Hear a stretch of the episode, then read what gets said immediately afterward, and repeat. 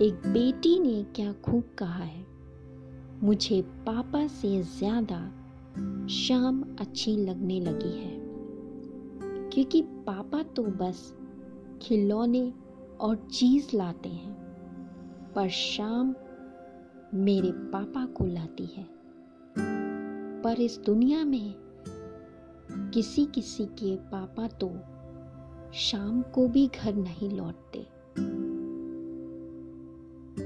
इसीलिए मेरे ऊपर वाले से ये दुआ है कि हर किसी के पापा सलामत रहे। Take care hello guys it's me Deepa और आप मुझे सुन रहे हैं इमोशनल फीलिंग्स में।